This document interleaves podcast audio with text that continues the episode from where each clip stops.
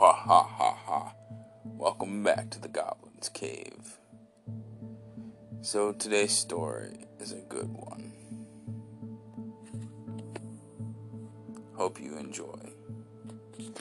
So, my friend Lulu got a call in the middle of the night from her sister saying that her boyfriend hit her. So, my friend Lulu went to the bus station to get a ride to the, her apartment. She enters the building and opens the apartment door to find the room was covered in darkness. She goes to the banister to climb up the stairs.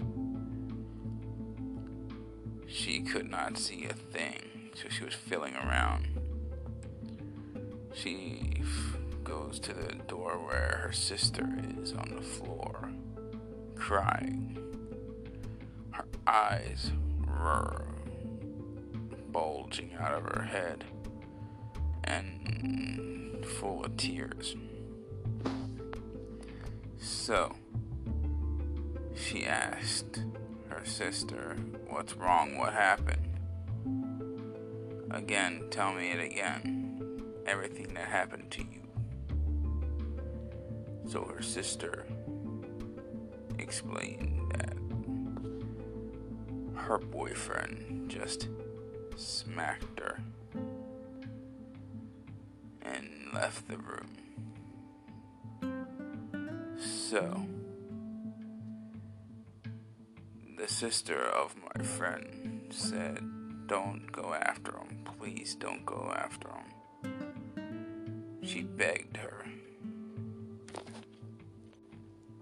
I would go over to her boyfriend and ask why he would do such a terrible thing to his girlfriend.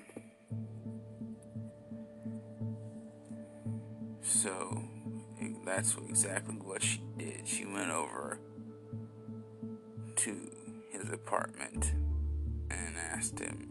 He said, I don't know. I'm sorry. So,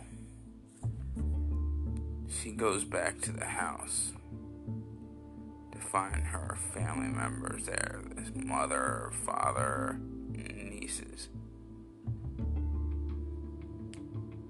and brother. They're all in there talking to her, trying to calm her down. Then they stay the night there. Trying to comfort her. So my friend takes the couch for the night. She's sound asleep and wakes up to her niece standing over top of her. She really couldn't see her face. It was just the darkness there covering it. She asked her niece, Are you okay? What's wrong? Her niece didn't reply, just stood there. So she told her niece to go back upstairs into bed.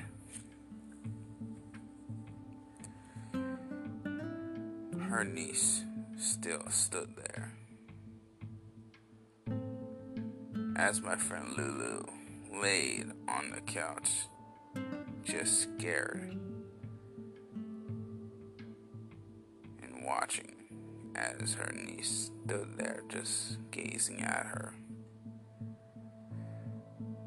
So, her sister is in the room upstairs, as is her family members. She looks at her niece. That didn't make a sound at all. She noticed she started to turn around and head back upstairs. Later on, she fell back to sleep. So the next day, breakfast came, and her parents and all were talking about how the niece would, would go in their room and hold a knife over their heads and start poking them gently. This would occasionally happen, I'm told, to them. They were laughing. So, my friend Lulu wrote it off. So that day on, they noticed the lights would just go out and dissipate. One after another the kitchen, the bathroom, the hallway, the bedrooms. Lights would just go out. The room becomes darker They can't see no sunlight. And this is during midday. Not nothing. Dead silence. Can't hear nor see anything. So, everybody moved into the sister's room of my friend Lulu's. And they all go in there because they scared of of what was happening because the lights they put in were brand new. So they noticed the room and the whole house got colder and colder so cold to where they had to put plastic over the windows and bring every blanket in the house to that room. No matter how hard they tried, they couldn't get warm. They got so cold to where they could see their breath.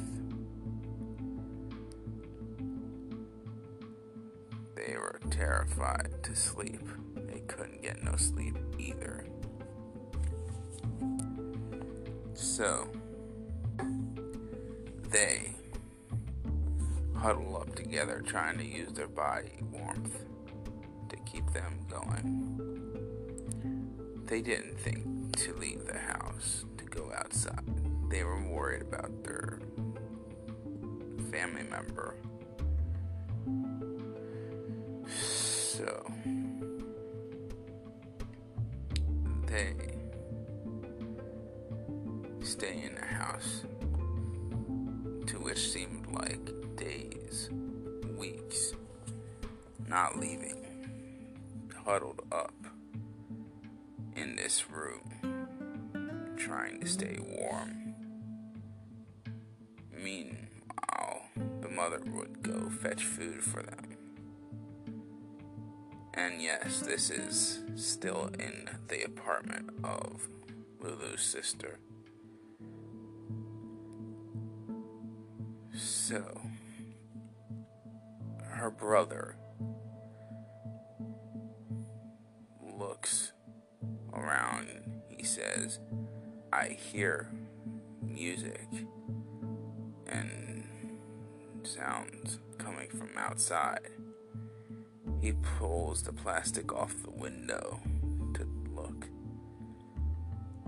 He opens the window and looks down he sees a girl twirling a baton and music playing confetti everywhere. There was a parade going on outside. So they immediately darted out of that apartment, ran down and out of the building they remember sitting on the curb watching the parade and feeling the hot summer sun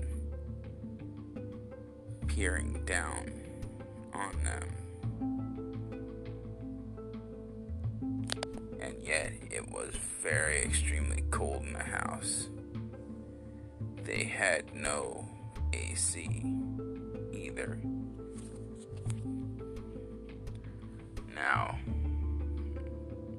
My friend told me that they don't remember anything as to moving out of the apartment. They just remember that the parade was the only thing they remember other than the incident. Now, I was also told that the person that owned the building gave her sister the apartment and encouraged her to take it. And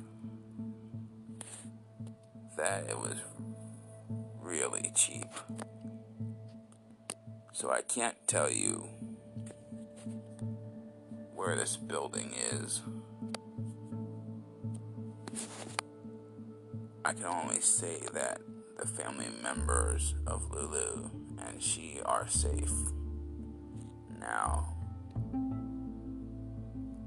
And that the mother never really talks to the sister anymore. Just completely pushed her off. The mother was dating the building owner at the time and told their mom to stay away from that daughter. So, that's the end of the story. Hope you guys enjoyed. I'll be making more videos in the future. So, have a good day and have a good night. And happy 4th of July, everyone.